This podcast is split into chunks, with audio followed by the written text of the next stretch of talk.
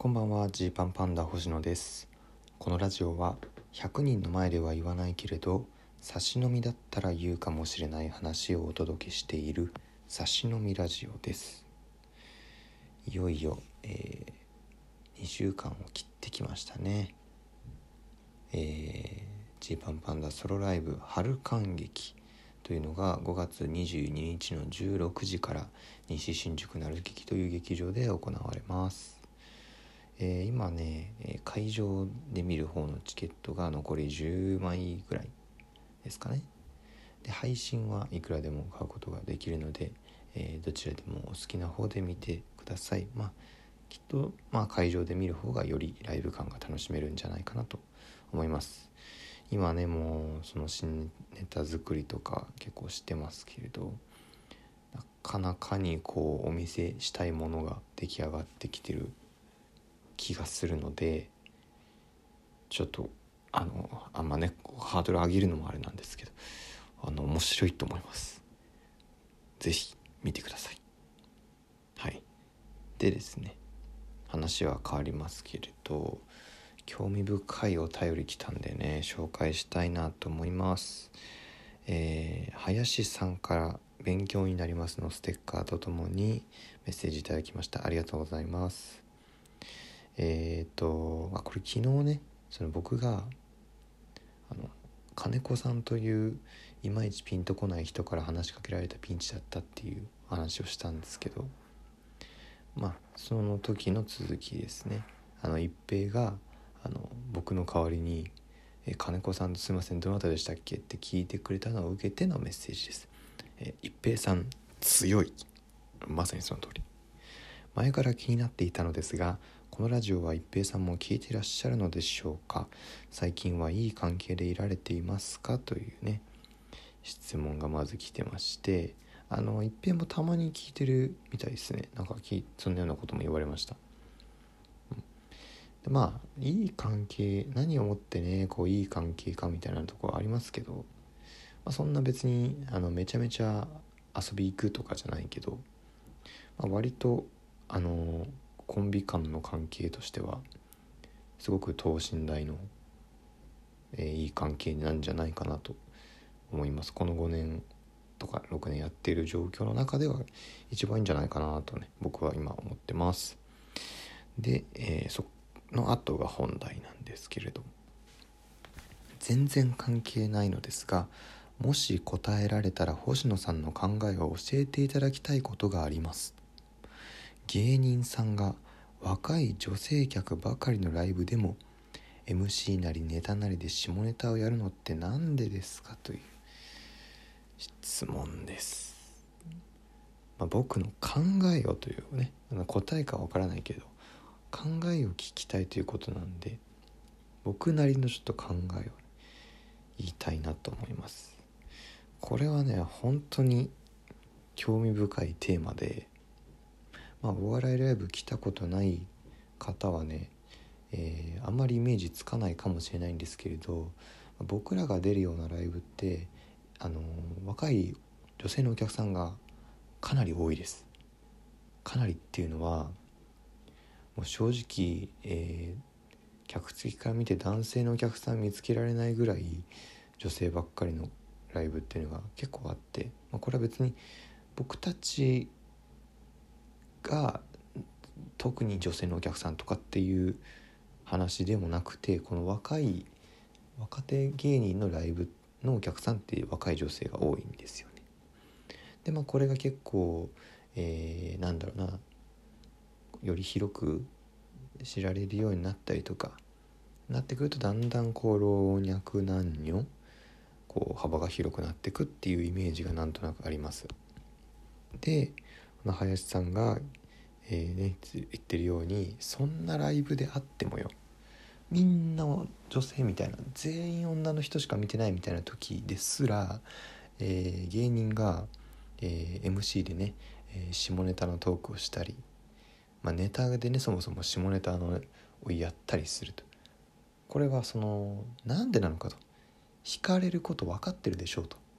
女性が笑いにくいだろうになんでやるのかっていうところで、まあ、これ三段回ぐらい僕ね構想構造があると思ってまず1個はあの本当にストレート素直に、えー、言いたいことを言いやりたいことをやっているという人もいますね。お客さんが誰であろうが、えー、まあ関係なく自分が面白いと思ってることというのを言うと。まあ多分男性の方が下ネタ好きだから、まあ、自分が面白いものってなった時にこう下に寄りがちっていうのありますよね。うん、で、えー、これがまあまずなんだろう普遍的な一個の理由としてあると思って。であの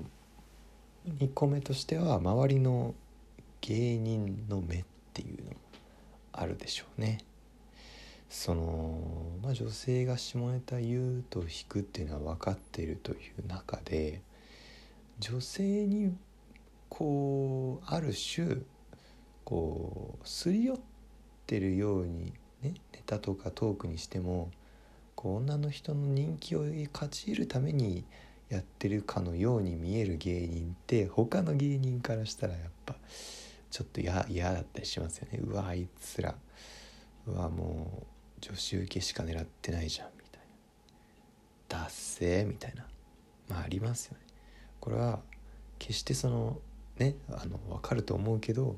その女性のお客さんの価値が高いとか低いとかそういう話をしているんじゃなくてこう言ったらお笑いやろうって言ってるのにこうモテに行こうとしてるように見えるっていう。ことなんですよ。特に男性芸人の場合はね。若い女のお客さんにこう好かれたくてやってるみたいなワーキャー言われたいんかいっていう風に思われたりするわけです。でそのなんだろうな踏み絵的なところありますよね下ネタって。お客さんの前で下ネタ言えますかっていう。でそれをこうちょっと下ネタがじゃあトークとかで出た時にそこで弾く若手あそこで弾く芸人がいたらうわ逃げるんだみたいな感じにまあね得てしてなったりするしまあネタに関してもね女性の前でも下ネタやれますよっていうのがある種なんかこう男芸人同士からしたらいやあいいねみたいなそのその全然滑っててもそれやりきるっていうのがいいねみたいな。っていうその芸人特有の風土があるなっていう。これがね僕3年目4年目ぐらいまで思ってたことですかね。で最近特に顕著なのは配信が追加にな配信されるようになったじゃないですか。でねその結果あの下ネタに限らず結構キワキワのことをしてるあのつまり王道を行くよりもこう何この人たちにすげえ変なことやってるっていう方の人たちがフィーチャーされやすくなってると思うんですよ。劇場で会場でね100人いて100人集まってる状態で見たらちょっと笑いにくいっていうネタでも一人でスマホで見る分にはこうニヤニヤできちゃうみたいなこれはまあ男女わかんない男女関係あんのかちょっとわかんないけど、まあ、そういうねことがあったりつまり声に出ない声に出して笑ったりする感じじゃなくてニヤニヤできるとか一人で見ててめちゃめちゃ笑えるとかそういう人たちがこう熱狂的な人気を獲得しつつあると。でとかあとはそのネット上でもそういう自分が好きなものを発信できるじゃないですか。だから、えー、昔だったらお客さんが完全に受け取り手で、えー、笑い声がね会場から返ってきてその会場の、えー、受けの量っていうのがその芸人がやったパフォーマンスのステータスとしてねパフォーマンスのこの成果として見られていたものがだんだん SNS 上とかで自分はこの人が好きだったとか全然受けてないけど私この人好きだったなとかいう発信これをこうされることがねこう想定された動き方にねだんだんなってきてるんですよ。変な話これすっごい変な話こういう人を好きって言える自分っていいでしょっていうふうに、えー、発信をする、えー、まあ、お客さんというかそういう方々もいるんでってなったらある種ちょっとブランド的な意味でねその下に行くのか行かないのかみたいなところはそのブランドの大きな分岐点だったりするんですよ。で下に行かないとなるとなかなか男性層を取りにくいんですよ。男性のお客さんのね、えー、あの人気を獲得しにくかったりするのでその劇場で会場で見てるのは女性ばっかりでも配信で見てたりテレビで見てたり SNS を見てたりする、えー、男性もいるんでそういう人の目線も考えた時に、えー、霜を入れてる人の方が結果的になんかねこう最近は特に、まあ、得をしてるとまだは言わないけど、